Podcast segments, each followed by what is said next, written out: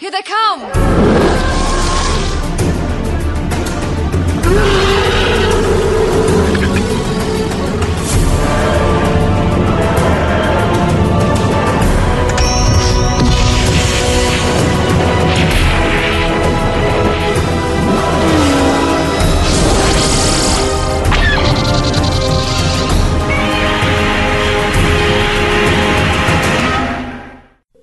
Hello and welcome to episode 88 of Effectively Speaking, the podcast that takes a look at some of the special effects sequences of film and television, be they classic, average or duff.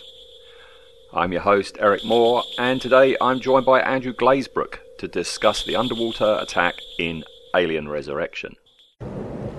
You want to get out of here? You talk to me. I'm glad you haven't been waiting for a long time or anything. No. Right. I was actually putting the guinea pigs away just when you messaged me. Now, when you say guinea pigs, is that guinea pigs that you've made watch Alien Resurrection to just make sure it's safe, or what? Do you know, when I watched the clip last night, I thought, I don't think I've actually watched this Blu-ray. I think I'd seen the special edition on the DVD, but I don't think I've watched it on the Blu-ray. Mm. And I tell you something I noticed straight away was like, there's a sequence just before they go into the water where like the colour looks really, really different, and then as soon as it cuts to them actually starting to go into the water, it goes almost like back to the original print. I've got something about that on Behind the Scenes. I don't know if you're noticing something that I'll mention when we get to Behind the Scenes. Yeah, okay, I'll leave it till then and see if it comes up. But yeah, I don't think I've actually watched that. I've watched the documentaries, I know, on that Blu-ray set, but I don't think I've actually watched the film. No, I haven't. As I say, you know, I do have the Quadrilogy or whatever you want to call it as well on the DVD, and I had the other DVD set previous to that, which I think was just, I can't remember what that one was called, but I don't know if that had special editions in or not on that one. Are you still like me? You can't get rid of the Alien Quadrilogy or Quadrilogy, even though you've now got it on Blu-ray, because it doesn't feel right to get rid of it, does it? Well, I think it's the Alien set I've got originally, which was in like a black box with a green band, possibly, or was that an even earlier version? Has a different commentary on Alien by Ridley Scott. It's like he's recorded the commentary twice. Right. So yeah, there's actually a different commentary track on that. So I always remember keeping it, thinking, well, you know, it is a different commentary, so you're getting a different perspective. All right. Okay. Yeah. Well, this is our fourth, visit to the Alien. I'm like you, Andrew. I can't use the word franchise on Alien because it's not a franchise, is it? It's our fourth trip to the Alien universe, isn't it? Yeah. And it had to happen. I'm sorry about this, Andrew. And I've always said all the way along, every time I go to the Alien universe, you are the first guest. Okay, so sorry about this. It's got to be done. Right, just have a swig of me drink. All right. Is it a stiff drink to help you get through this? No, it's apple juice. Apple juice, all right. It hasn't been fermented. It's not become cider yet. All right. Okay. We've just had a Nepalese takeaway delivered, and right. I'm feeling quite stuffed.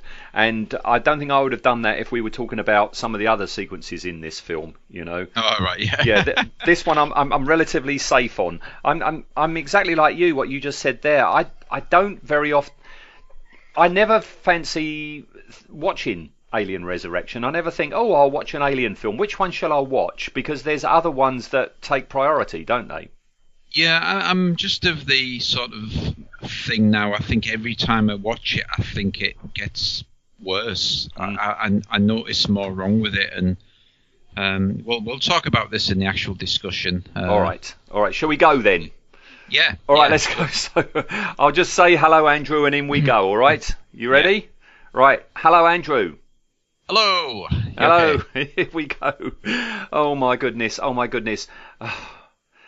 Well, all right. Alien Resurrection. If we were going to do Alien Resurrection and we were going to talk about a special effects sequence from Alien Resurrection, and you want to play it safe, this is the one to go for, is it not?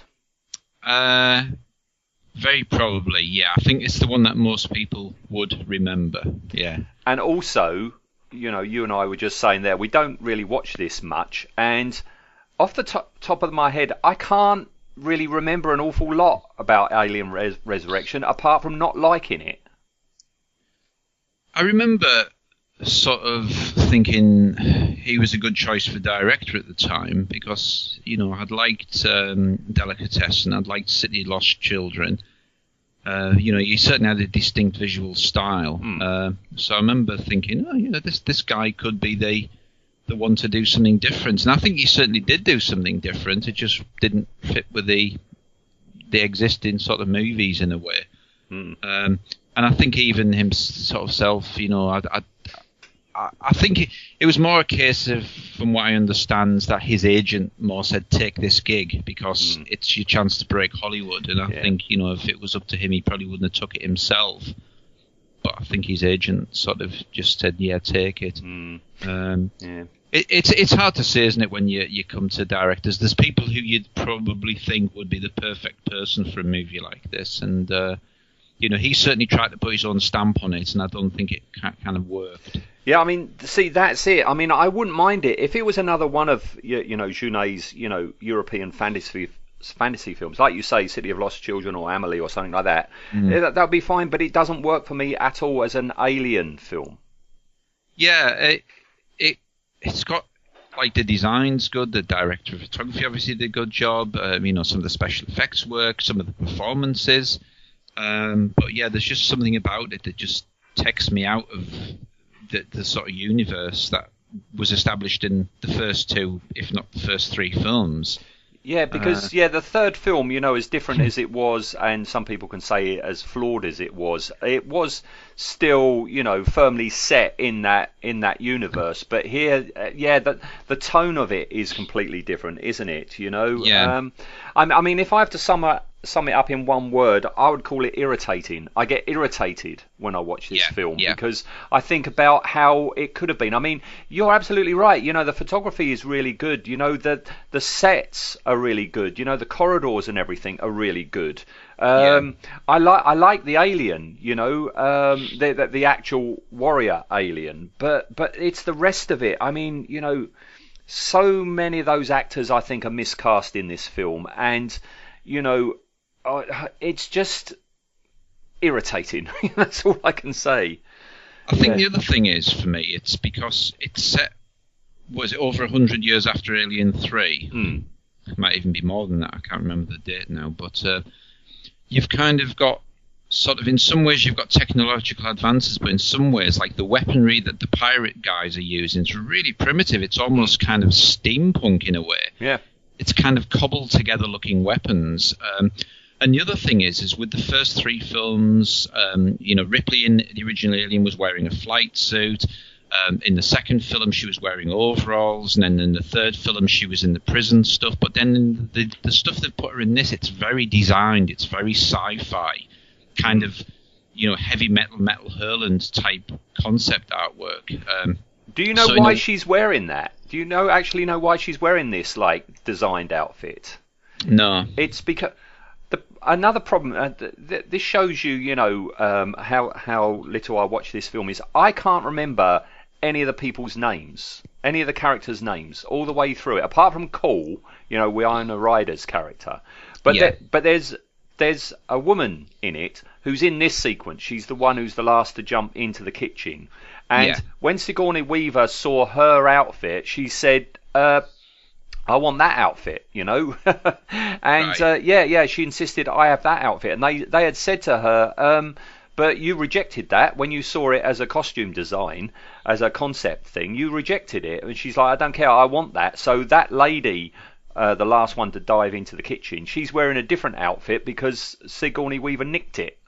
Okay. Yeah. So this sequence must have been filmed quite early on in production then. I guess so. Yes. Yes. But right. No. It's just off, isn't it? It's trying to be an alien film, but it's a bit off. And you know, some of the choices that they've made in it. I mean, some of the actors are okay. Some of them, Dan, is it Dan Hedaya? Dan Hedaya, who plays the guy with the he has. Is he the one with the guns? No. No, he's the guy in charge with the flat cap. You know, and he's awful. He's awful. And when he dies, he's the one who gets the alien inner tongue to the back of his head. Oh, that's right. Yeah. Yeah, he's the one who reaches up and pulls around a bit of his skull. I mean, if you compare that to Parker dying in Alien, there is no comparison, is there? Well, the comparison you can make with that sequence, actually, is if you've ever seen the bit in Delicatessen where the guy gets the knife into the forehead, and there's the bit when he's kind of almost like looking at the camera, well, he's looking at the directors, and he's going, is there something there? Is there something there? And he realizes the knife in the forehead. I always remember watching that sequence for the first time at cinema thinking he's trying to do like a Delicatessen gag. Yeah. Yeah. But with the alien tongue. But it don't work. It doesn't work. Yeah. It's very bad, that, actually. Yeah, and by the time Alien Resurrection had come along, the video age had come out, we were well and truly, mega fans of Alien and Aliens and, to a degree, Alien 3. So this one comes along, and there are changes and choices that were made that it's like, what? I mean, it's like... A niggle I've got is the way that the alien warriors have like smoky breaths, and it's like we don't even know that they can breathe. Noises. They make noises in this as well. Yeah, like they actually even underwater. Yeah, they're much more vocal and much more. They're far more slimy as well. It's like someone bought a job lot of KY jelly and just glooped it on them. They really are slimy in this. Yeah, we're not going to mention the newborn because, as I say, I've got a full tummy and I don't want any of it coming back up because then my keyboard will be slimy. Okay, so we're keeping away from the newborn today. But as I say, I love the design of the Betty. I think the Betty is brilliant. I wish they had brought out a decent injection plastic kit of the Betty. And I like the corridors and I like the rooms and the alien is mostly okay, but I think it would have been better, I think, if we, like you were saying just then, had had a different director and different designs of the creature were used, because you must have the art of Alien Resurrection like I've got, and you see some of the designs, especially by Chris Halls. Yeah, there's some beautiful work on the alien warriors and the newborn and everything. Yeah, I know that there was this is slightly not what we're going to be talking about sequence wise, but the Auriga originally was like a medical kind of space station, wasn't it? That's right. And it was designed to be kind of upright. But they said because he wanted to shoot in 2:35:1 ratio, he said kind of it's not going to work in frame, we can't get the whole thing in frame without it just being like a pinprick almost in the distance. That's exactly what Cameron said, didn't he? So he said, I want it long and sleek so it can kind of cut through the frame. And it's a nice sort of looking ship. I mean, the medical facility kind of makes more sense, the kind of space station. I think it was even designed around that kind of symbol, the Avron, the medical... That's right, it was, yes, yeah. That type of idea. But yeah, the sort of final design of the ship's very sort of plated, isn't it? It's very multi-sectioned, overlapping sections. Great miniature. I'm sure, I'd like... In fact, I don't think the actual film probably does the miniature justice. I've seen stills of it, and it looks far more detailed than the film shows up. It was very kind of key lit. They were going very much for kind of keeping the shadows in the shadows and keeping the light in the light. So there's a lot of probably ambient fill that they could have used to show up more detail, but they didn't use it. I would like to have had some more or some beauty shots of the Betty as well. I mean, you have that whole thing of it docking and everything, and that's nice, but I'd like to have seen more of the Betty. I really like the Betty.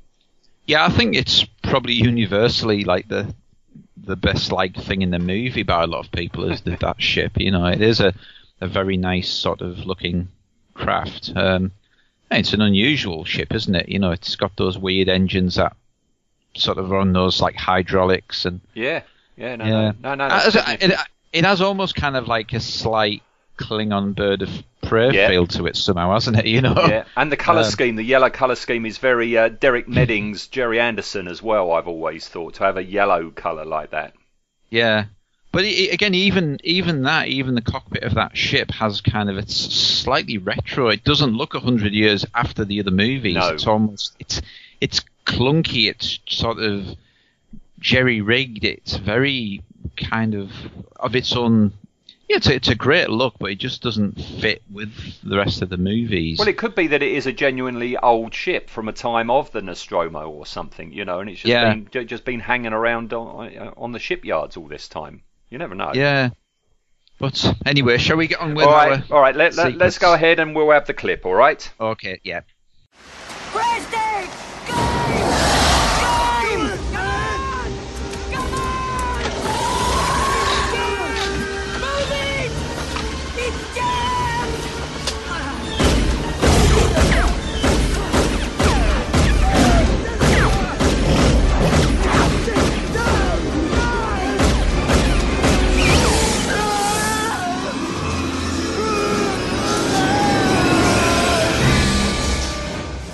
All right, so our sequence starts when they're passing by the cooling towers, which someone has opened, and it's starting to flood the place. And they've got to swim underwater through the flooded kitchen, some, 90 feet or something, to get to the elevator on the other side, don't they? Yeah, yeah. Yeah. I think what we've got here, about 7 or 8 characters, I think, haven't we, at this point? And I think... straight away, what I'd like to say about this sequence is it always bugged me, even at the time, that every single character can swim that distance. Because, you know, I've swum a length in a swimming pool before, only probably about once, probably twice, and it's difficult. Mm. And they're swimming in this environment. Everybody seems... It's almost like everybody's just sort of superhuman. Including the guy who's actually still got a chest burster inside him. Yes. You know, he has enough breath to swim this distance and be panicked as well. Yeah, and they're not just swimming 90 feet in a straight line. They're stopping to turn round, and in the case of Ron Perlman, they're firing their, you know, bazooka and everything, you know. Yeah, so everybody heads off into the water, and the lady we mentioned there with the change of costume goes in last, and it's almost like she has a little bit of a, oh dear, you know, but then she goes in. It's not like someone says, I can't swim. No, they all just do it, don't they? Including Dominic Pinon, who's on the back of the other guy, because he's had to ditch his wheelchair at this point, and he's on the back. And you think, well, yeah, you know, it's like if he wants the surface for water, even if he could, he can't. You know, he's stuck on the back of somebody else. And how does he tell the guy who he's on the back of that he needs air? Because he can't turn round. He's strapped to the back of him.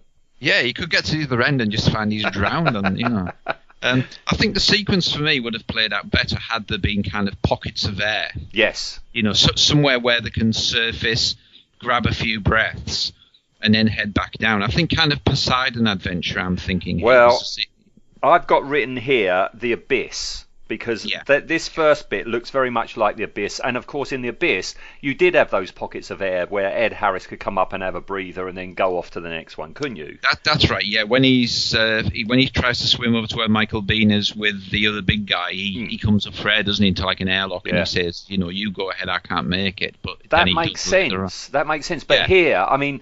Yeah, I'm sure, you know, he's going for like a comic book feel, and this is very comic booky, where you can't think about it too much. That how can they keep their breath held for this long?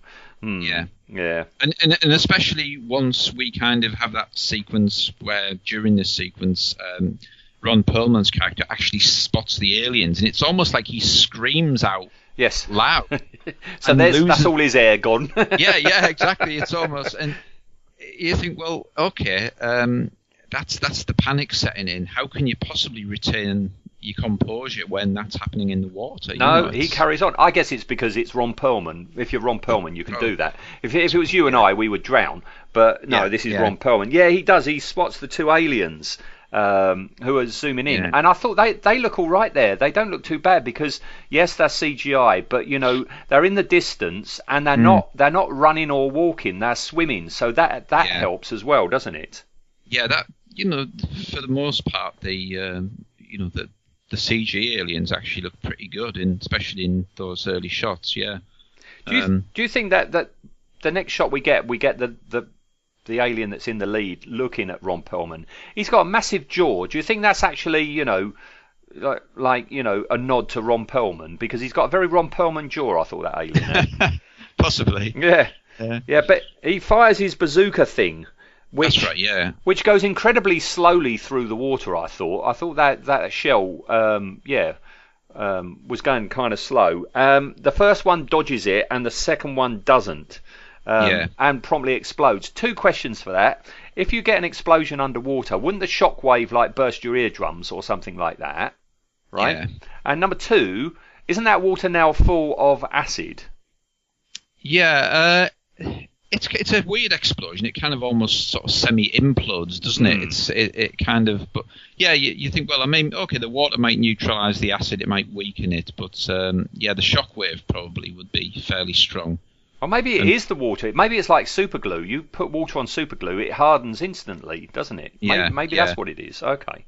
Yeah, this is just another one of those sort of things where each of the movies suddenly has its own rules, doesn't it? Really? Yes. It's what happens when things go on, which later on in the sequence is a classic example. But, I've seen it explained by the purists to say, well, not all aliens are the same. They take different DNA from different creatures and stuff like that. So what might be super strong acid in one won't be in another one, or this one can do this because it's a young adolescent version, etc., etc. I've seen lots of explanations of things like that. But because in this one the actual Queen alien was derived from the one which they've recloned from Ripley. It's not even like a pure Queen alien, is it? They didn't find a Queen alien. It was grown, so surely it would have some of Ripley's DNA to it as well. You would think there would be a big lot of Ripley's DNA in it.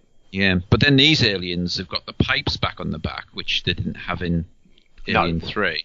And then we've got the sort of almost like a tail fin. They've got some sort of like paddle thing. Yeah, it's almost like they were designed for underwater, but then, the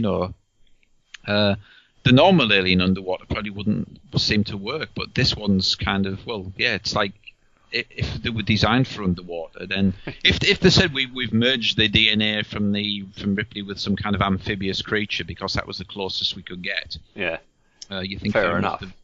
The structure of the legs is different as well, isn't it, in this movie? It's the backward-facing ones. I like them. I'll put up photos of all the maquettes. Bipedal. Yeah, which is kind of the first time that was ever sort of seen, really, was Pumpkinhead. That's right, yeah. Which is...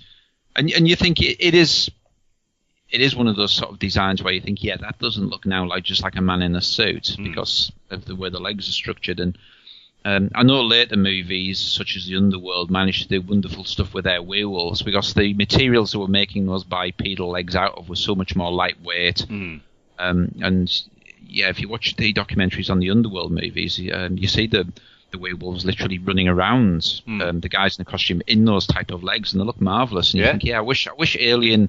back in 1979 had that sort of that look, it would have just set it slightly apart even more. But it was one of the things that I did like about the design was that difference. But I like the colour scheme as well. I mean, it's sort of all like burnt umber, isn't it, and stuff like that, and black. So I like the colours on this one. I think that's just, again, it's just his aesthetic, isn't it, as a director. He likes brown, this guy. Yes, definitely. Certainly if you've seen City of Lost Children and films like that, there's a certain colour palette. Yes, most definitely. And he has a very, I wouldn't sort of say his colour palette is even, or the look of his films, they're kind of quite flat in a way because of the way he lights stuff. They're not kind of hugely contrasty in some of these sequences. I can't quite describe how it is, but there's a certain look to the way he lights stuff that just gives everything more of a uniform feel. Even some of the corridor shots, they're sort of almost like quite drab. They're not as sort of key-lit as maybe I would like them to be, but it sort of fits again with what he sort of normally would do. Yeah, definitely. I can't remember the name of the director of photography on this, but I'm sure it's the guy he'd used previously. Hang on, I'm looking down my notes. Where is it? The cinematographer was Darius Khondji. Yeah, Darius Khondji, that's right, yeah. He is the guy he's used previously, yeah. Mm. Okay. All right, well, yeah, you've got this blown up alien and they all panic and they try to swim away from the last one. And it does look good. All the while it's swimming like this, you know, it's not in bright light as well, is it? And it's homing in on that last girl whose name I don't know. And it takes its time to grab her, and it kind of like grabs her in slow motion, and that's her pulled away. And you've got this shot of Sigourney Weaver underwater. People always look really weird when you film them underwater. There's just something about it, isn't there? Yeah, it's like her eyes seem like kind of almost like shark eyes, like dead. Yeah. There's no reflection in the eye. Yeah, maybe that's what it is. Yeah. There's no glossiness either or anything. Yeah. So her eyes just look like kind of almost like pure black. Yeah. And she just kind of, I mean, if anyone could swim this distance, it is Ripley, because she's kind of got the alien DNA. So she's the one who's kind of like, she just literally floats there and kind of assesses what's gone on, doesn't she? Almost like, and it's weird, that sort of sequence. It's almost like she almost admires what's happened. That's what I was about to say, yeah. She's not spooked by it. It's just more a case of, she's gone. Or that's one of her brothers or something like that. There's some sort of kinship going on there at some level. Yeah, but then in the meantime, we've kind of got the, again, name-wise, I think they call him Destevero, actually, and he's the army guy, and he's trying to get that door open. Yeah. And there's like a bulkhead door sort of thing, you know, which he's trying to force open underwater, while everybody else sort of swims through. Mm-hmm. I can't remember who goes through first, but then, you know, they all start heading up, and we see this kind of membrane, don't we? Yeah, they reach the membrane then, don't they? Yeah. Yeah, like a giant sheet of polythene with veins on. Which is what it was. Yeah. Yeah, because apparently when they were filming this, you know, there were no air pockets. You know, there were people in, you know, with aqualungs just out of shot to give them air when they needed it. So even when they reached that membrane was sealed. There's no way they could get through that, even if they wanted to. Yeah, which sounds a bit dangerous. You think it would just be kind of like floating on the surface, and if they needed to lift it. Yeah, just have a bit of cling film or something like that, you know, that they can rip through if they need. Yeah, I think, was it possibly Ron Perlman sort of, I think, at least two or three times, I think he sort of almost... He knocked himself out once, didn't he, and nearly drowned, yeah. Yeah, I think he said if it wasn't for the divers, you know, which were literally keep... Their job was to keep their eye on what was going on, you know, and make sure that anybody who looked like they were having trouble. But I've never scuba dived, so I don't know what happens if you accidentally then take a gulp of water and, you know, then you need to kind of purge that out of your system with the air, you know. I have no idea. I don't think I ever will go scuba diving. It'd be far too claustrophobic. And no, I lay down in the bath sometimes and put my head under the water. That's about the furthest I get to it. Yeah, but Ripley comes along because she's got those green fingernails and she can rip the membrane open, and she does, and they come through into a nest of opening eggs. Now, because this is, you know, Woodruff and Gillis, of course, the mechanical eggs opening, they look terrific. They look really, really good. I sort of have to agree and disagree. Go on, what's the matter with them? I think their sort of take on the eggs was just too undulating. You know, there was too much going on. I mean, it is very, you know, they're very well done, but they just don't fit with the aesthetic of what we've seen in Alien and Aliens with the eggs. Right, you know, those eggs seemed a lot sort of more leathery, and like when they actually open, it was just purely the top bit. But I know earlier on in this sequence, in the earlier sequence where we first see the people getting placed in front of the eggs, the whole egg is almost like, you know, undulating, and like, I don't know, there's just too much going on for me with the egg. It's too organic. It's overdone, isn't it? Yeah. Yeah, and I say, you know, I can't deny it doesn't look good because it's a good special effect, but in another way, I'm just thinking, why are they all doing this? You know, in the other movie, well, especially in the first one, you've got to be literally over the egg before it actually sort of does anything. Yeah, they're activated by movement, aren't they? Yeah, it's almost like this can just detect even people nearby now. And yeah, I think that is true. This later sort of spilled over into the first Alien versus Predator movie in a similar sequence where one of the guys is cocooned in the wall and the entire chamber's alive, every single egg.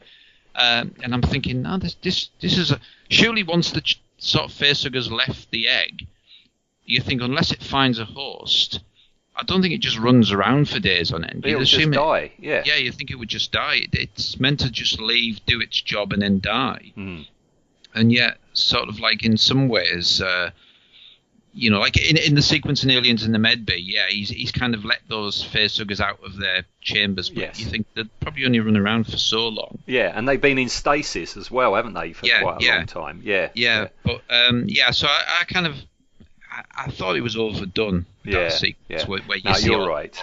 All of the eggs. But physically, they're done well. You know, they look good for the thing. But you're right. They kind of like open like a missile silo opening, don't they? And one fires off and lands on Ripley, and Ripley finally gets a facehugger. And again, in Aliens, when this happens, then that straight away the tail is around the neck, and it's literally sort of like 4 or 5.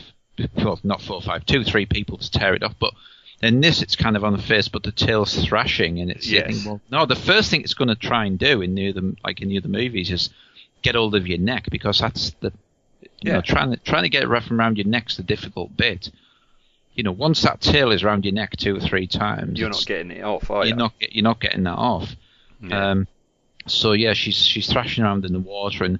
And then the sort of like the plan is when he says, "Look, it's a trap," you know, which it kind of isn't. I don't think they haven't drove them. Yeah, he reckons it's an ambush. Yes. Yeah. You know, it's not an ambush. But then they go into the water, and the guy with the dreadlocks, he sort of looks up out the water, doesn't he? You can see like a reflection of the whole chamber, like a mirrored sort of section, and he fires these 2 shells up again, and very poor CGI shells. That was awful. Yeah. Those CGI shells were terrible. Yeah, and you think, okay, he fires 2, and they bounce down, and a few eggs blow up, but then just the whole chamber just seems to ignite. You know, it's like almost like it's a spontaneous reaction to every single egg in the chamber. Yeah, and you're like, well, hang on, he only fired the 2 shells. You know, I assume they're not like napalm. I think they're just more kind of like an explosive round. I don't know what it is. Whatever it is, it blows up. And the alien is underwater and he sees that and he roars. Since when do aliens roar? Yeah. Oh. And I think it's the look of the teeth and those closer to the alien. They don't just the mouth sort of seems a lot more kind of. Like the teeth are a lot more kind of close together in a way, like a grin. Yeah, and it's sort of like a boxy jaw, isn't it? It's not sleek, it's quite square. Yeah, out the CG shots, because there was a couple of shots, I think, in the sequence where it's Alec Gillis in the suit, probably like, you know, odd close-ups, but... this sequence, I just remember thinking, no, the teeth, they look a little bit comic booky, a little bit cartoony. They don't quite have the sort of look of the... I don't know why they didn't use the prop head in that sequence, you know, for the face. But, yeah, it's so, really. That sums it up, yeah. Yeah, the next bit, I've rewound it a couple of times, and I can't tell. Does Ripley bite the facehugger off? Is that how she removes it? Does she bite it off? I just get the feeling she just manages to sort of tear it off, but then...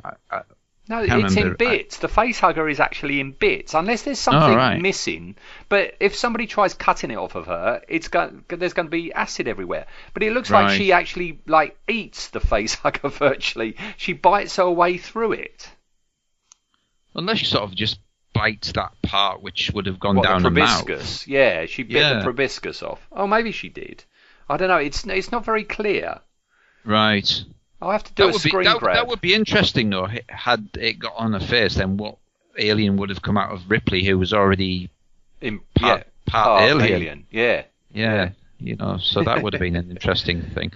But yeah, then they end up in this sort of, they climb out, don't they, into this sort of chamber, and there's like a ladder, and it's a bit of a nondescript sort of location. You think it works kind of as a as a sort of a sequence, but when you sort of think about it, you think, what is that meant to be? There's this sort of ladder in the middle of this. Well, the guy who's at the front who tells them that you've got to swim 90 feet, who I know his name. His name's Wren. Okay. Yeah, that's right. Yeah. Like the bird, and I only know that because when I was watching it, this sequence the first time, I was eating a packet of crisps and I had the subtitles on, so I could hear what I could understand what they were saying. That's how come I know he's called Wren. He's the guy that was in Miller's Crossing, who was brilliant in Miller's Crossing, wasn't he? Yeah.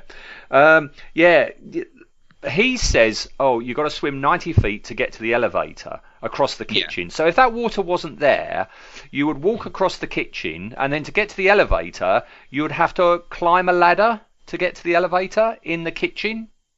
Right, unless that's meant to be the elevator shaft, possibly. Like, is it?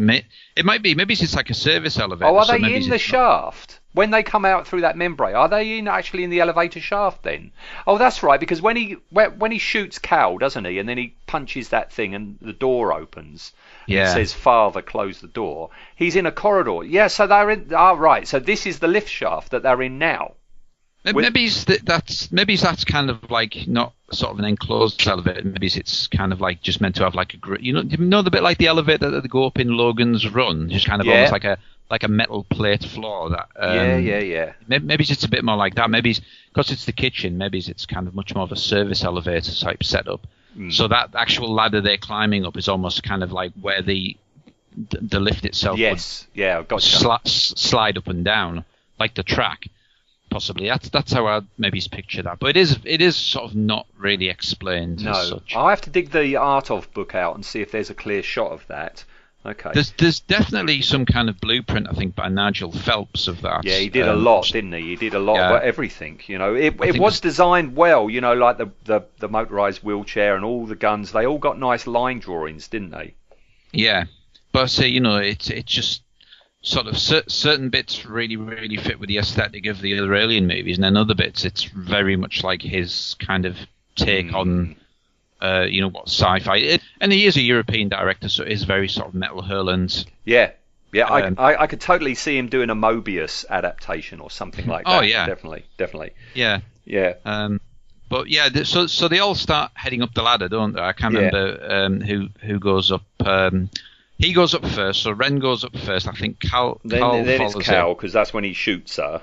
Then probably either Ripley or Ron Perlman. Yeah, I think it goes Ripley, Ron Perlman, dreadlock guy with the little guy on his back. Yeah, with Dominic Pinon on his back. Yes. Is that it? And he's not only just swam all that distance, he's now climbing a ladder with essentially another person on his back. Yeah. None of them are gasping for air or anything, are they? You know, dear, oh dear. No, and I know that dreadlock guy is a fairly big guy, but even so, you know, Dominic Pinon's probably not a lightweight either. But yeah, so they all start heading up, and then the alien has this kind of thing where it's... kind of almost, it's in the water, it's watching him, it kind of backs up, doesn't it, and then does like a kind of a leap out. I like that backup bit. The backup bit, that's obviously a proper prosthetic physical effect, and that looks really good. But when he does that leap, we're back into Alien 3 territory now, because you've got a CGI alien moving around out of the water, and this is when it goes downhill a bit for me. Yeah, the sort of the whole thing of I think the water as well, possibly when he comes out of that sequence, there might be possibly CG as well. So he starts heading up that ladder after them, and it doesn't look great, really. No, none of the alien from now on looks too good at all. Even when it's like a close up of the the prosthetic head, no, I'm not buying it. And then at the top of the ladder, we've essentially got. He says to Cal, doesn't he, that he can't smash the emergency thing. So pass give me your gun. Which it's a bit weird, because I mean, you think those things are designed to be smashed. Yes. That's the thing. It's like if there's emergency glass, they should be fairly easy to smash.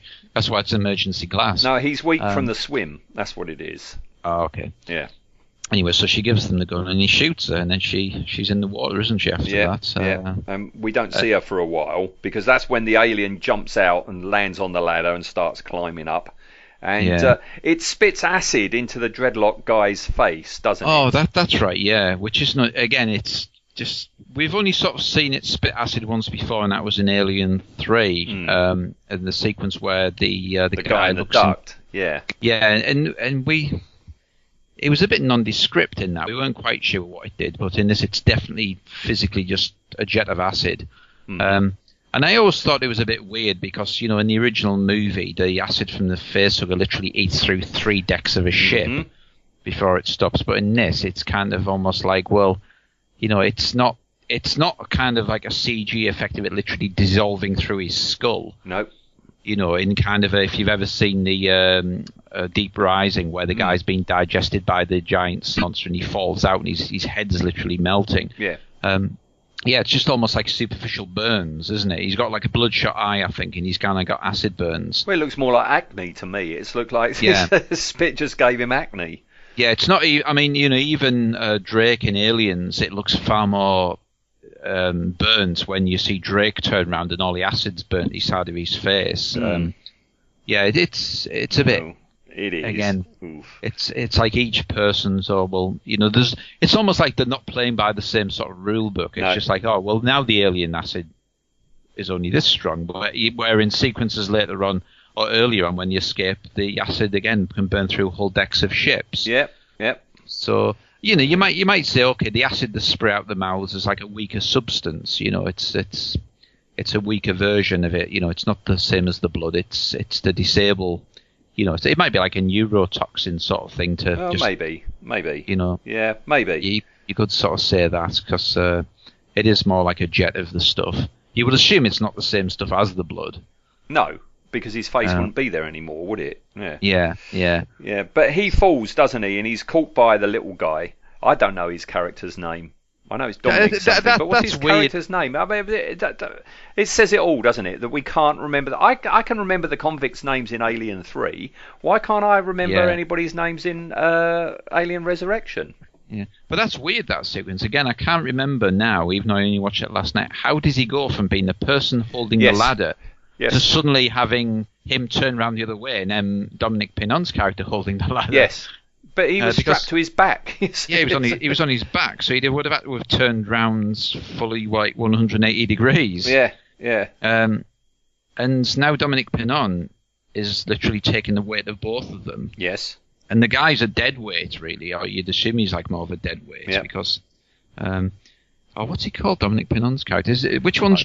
There's one called Jeunet or something. I think that's him actually. That might be. It might be. Yeah, it might be. Well, I don't know. I mean, that says it all. We can't remember characters' names. That's terrible. No, isn't it? Yeah. No, I can't remember what he's called, but I just know it's Dominic Pinon. I do like Dominic Pinon. I think he's I don't mind him at all. I don't think he was sort of that versed in English. I think it might even mention on one of the documentaries, or I've certainly seen somewhere. I think he was very sort of phonetically speaking. And also Jeunet at that point. They just said, look, you know, this is your line, say this line. Yeah, Jeunet at that point didn't speak English. All the direction was done through a translator. That's not good, is it? You know, things are going to suffer a bit if that happens. Yeah, when you're trying to communicate on set and that's not the first language, you know. It must be difficult. Just dealing generally with crew, you know, dealing with whether it's concept artists or, you know, director of photography or musicians or whatever. Yeah. Must be quite hard. Yeah.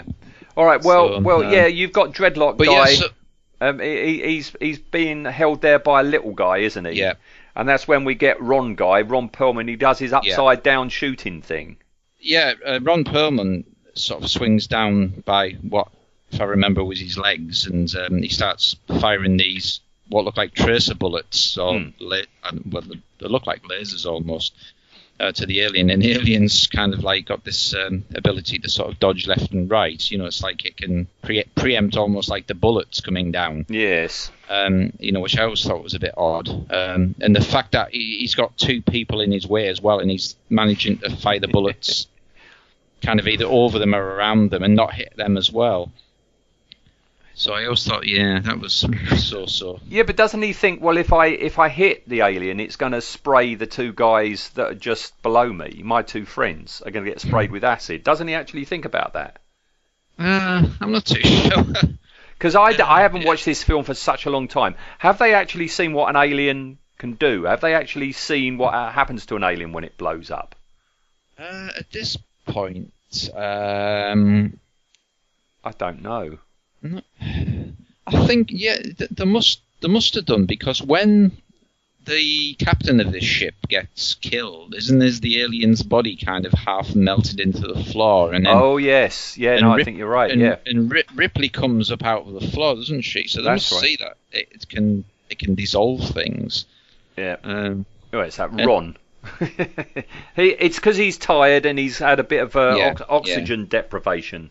Yeah, yeah, he's not thinking properly. Yeah, that's what it is. Yeah. Yeah. So, yeah, he eventually manages to kind of hit it in the head, doesn't he? And yes.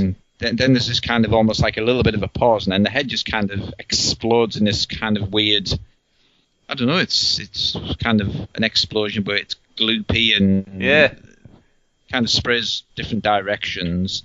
And then the alien's sort of still hanging on. So, yeah, not only is Dominic Pinon taking the weight of the guy with the dreadlocks, he's now got the alien as well. He's now got something like a 7-foot alien hanging off his foot as well. And he's still managing to hold on. Yeah, and it's at that point, that's when the dreadlock guy, you know, disengages himself from the harness thing, doesn't he? Yeah, but you know, what we... Dominic Pinon's character is literally using his arm strength. He hasn't got his legs on the rungs because he has no use of his legs. Yeah, yeah. So everything is purely on his arms. You know, so and it's not like Dominic Pinon's character looks like he's got particularly good upper body strength. He's not Arnold, like is he? No. He's not built or anything. He's just this regular looking guy. Yeah. No, that is stretching it a bit, or he should be stretched quite a bit with all that weight on him, definitely. Well, I know at one bit he actually leaves go over the ladders with one hand as well. Yes, and then he does it all one-handed. Yeah, so then he manages to kind of like grab back on, but yeah, it is all a bit... Oh, it's all a bit silly, isn't it? It is silly. When you watch this scene and then you think back to any scene in Alien and it's like, oh my goodness, yeah, where have we gone, you know? Well, I think any of the three movies, really, there's nothing like... that extreme in any of them, is it? This really is taking it almost... It is like you're quite literally taking like a comic book version of Alien and turning it into a movie.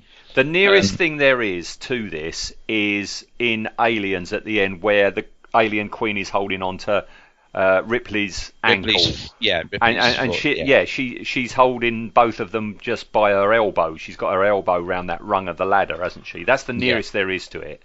Yeah, but, and you could almost sort of say, okay, the alien's like hanging off, but is there a little bit of zero G going on there? Is the gravity of the airlock bay being open? Yeah, and she's in a lot of pain in that as well. She's just screaming, you know. Yeah, and she has a whole arm hooked over the railing as well. Yeah, and then she's holding on by both wrists together to make a loop, isn't she? Yeah. Yeah. So she's certainly not talking like Dominic is here. No. But yeah, he kind of sacrifices himself at this point, doesn't he? Yeah. The guy, he sort of, he doesn't.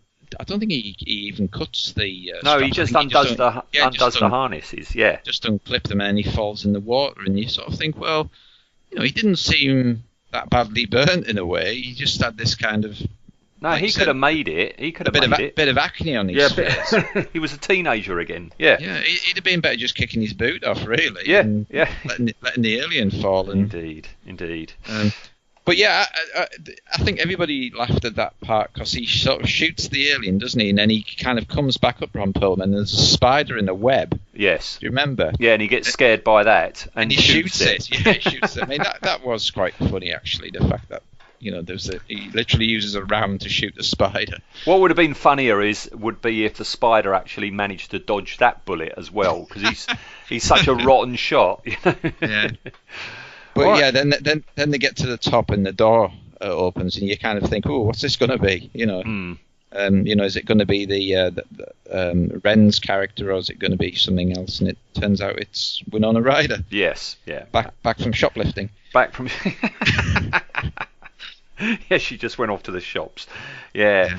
And that's it. That's when our sequence finishes. That's us done with it. Okay. Yeah. And but nobody explains where how she got to where she got to. No, no. The bloody hell! Did she swim 90 feet back to the cooling towers, find her way all the way round, back round again? In which case, why didn't they go that way? Yeah, no one questions in the slightest. Hang on, how did you get here? You know, it's not like she sort of like you get the idea she swam maybe into an air vent and climbed up somewhere. No. Yeah, there's just no. It's just like no explanation. There must be a dry way somewhere that she found. It's like, cool. Why didn't you tell us about this? We didn't have to do the swim then. Yeah. Okay. It's a weird, but. All right. So behind the scenes. Yeah. You know all this already. But yeah, Alien 3 ended, and that was meant to be the end of the story. It was a trilogy, wasn't it? And Sigourney Weaver, you know, said, no, I'm not going to do it. And they kept upping the price, and it's no. And she said, you know, when they asked her why did she change her mind, she said, you know, they drove a dump truck full of money to her house for her to do it. And I've seen reports, you know, that what she was paid is the entire budget of Alien was what she got for this film. And I can quite believe it. Yeah, and I think the trouble is with this type of film is I think sort of Sigourney Weaver had like a little bit of say as well, didn't she? You know, she's not just along to be the actress. She's kind of got a little bit of... Well, she's producer or co-producer, isn't she, on this? And that's never a good thing, I don't think. No. And it all adds to the feel of it as well. I mean, another thing that adds to the feel of this film is this is the first time an Alien film wasn't filmed in England. This was filmed in America. Yeah. Solely That's in America, right, on the Fox a lot there.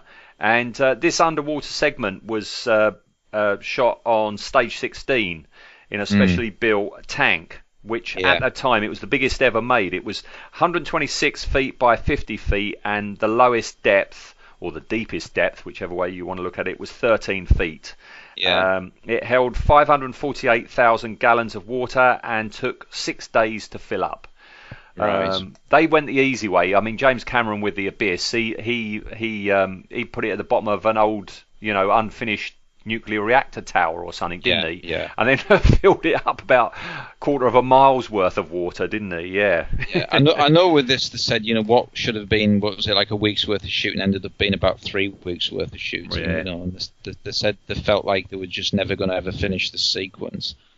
I think it says in the commentary as well about how the water, they actually added milk to the water. There was milk and more litter and debris, because when they first started filming it, it didn't look like there was anything there. You couldn't see the water. You needed stuff in there to break it up and diffuse the light a bit. Yes, yeah.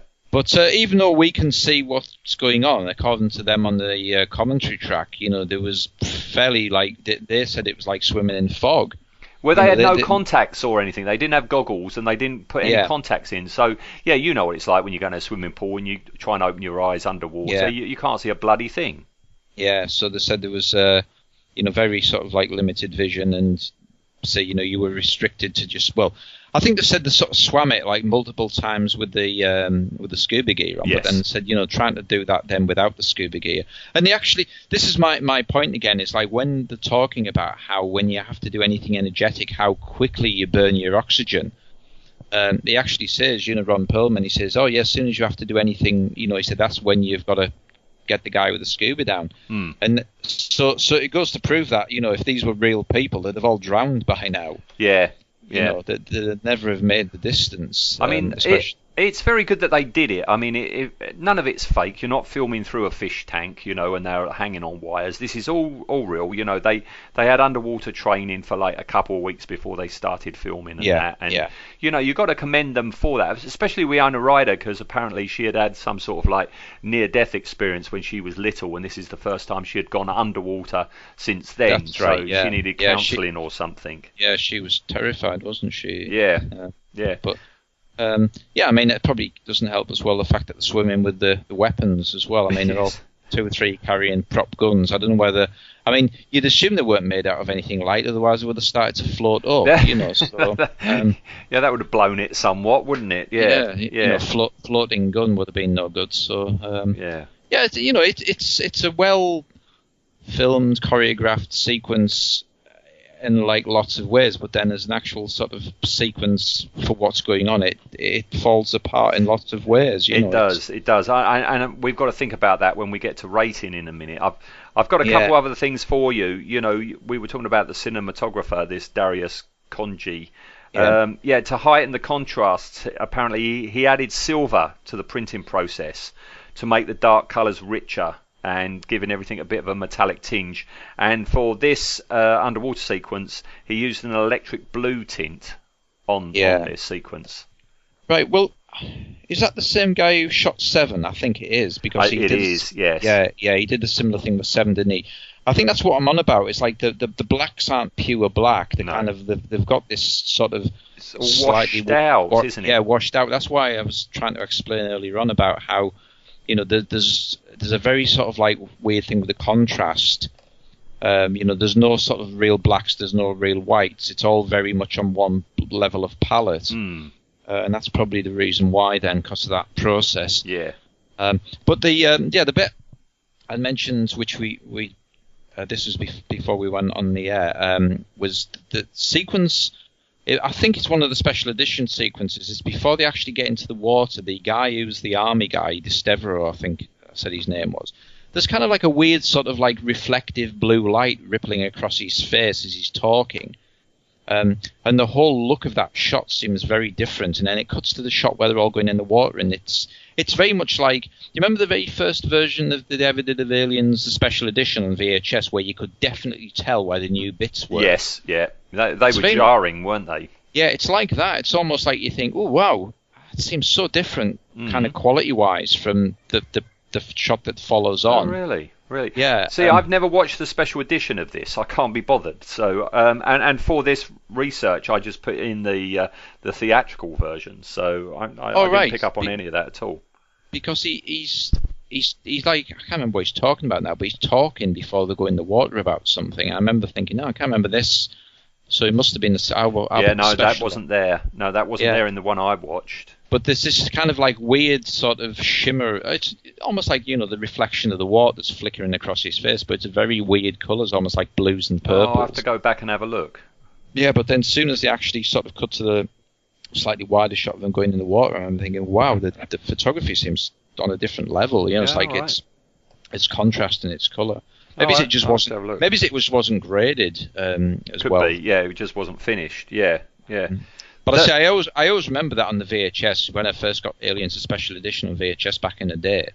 You know, like those special edition bits just stood out like sore thumbs. Yeah, the gun bit, the gun in the corridor thing. Yeah, that really jumped, didn't it? Yeah, you know, it was only later on DVD where they managed to kind of like regrade everything and make it look like it's all coherent to the to the print. But all right, yeah. I've got one more fact, which is the alien that blew up, that Ron blew up. That actually was a practical effect done in the tank. That wasn't composited in. They actually did that in the tank, which I really like. I like the idea that they've actually got a dummy alien in there, full with explosives, and actually blew it up. Yeah, I know that the CG was done by Blur Studios, I think it was, and. Was it Blue Sky? No, it was Blue Sky Studios, I think, who went on to do Ice Age. Right. I think it was that studio. But the guy who was the supervisor was this guy called Pitof, and he'd supervised the CG work on the City of Lost Children, the little CG fleas. Right. You know, which were really well done. They were in that movie. So you know, he was brought over as a visual effects supervisor, and again, I think it. Possibly it's something to do with that. It's you're bringing over kind of like your own crew into a different environment. You know, had he not been doing the CG, it might have gone to ILM, it might have gone to Digital Domain or one of those companies, possibly. You know, but it was hit and miss, the CG Alien. You know, it was certainly an improvement on what they did in Alien 3. Man, you've seen me, and most of that was puppets anyway. But for the few brief shots we've seen, here we go with the rating. I mean, so what do you think? I mean, personally, I think all the while the aliens underwater, apart from some of the close-ups, I think they look fine. They're like, you know, alien sharks almost, the way they're swirling around like that. But as soon as it leaves the water and it's on that ladder, it takes a dip. I definitely sort of think if I'd rated this sort of after I'd first ever seen it, it would probably be about 2 or 3 points higher than I'm going to rate it now. I'm probably going to rate this as being something like a 4.5. Right.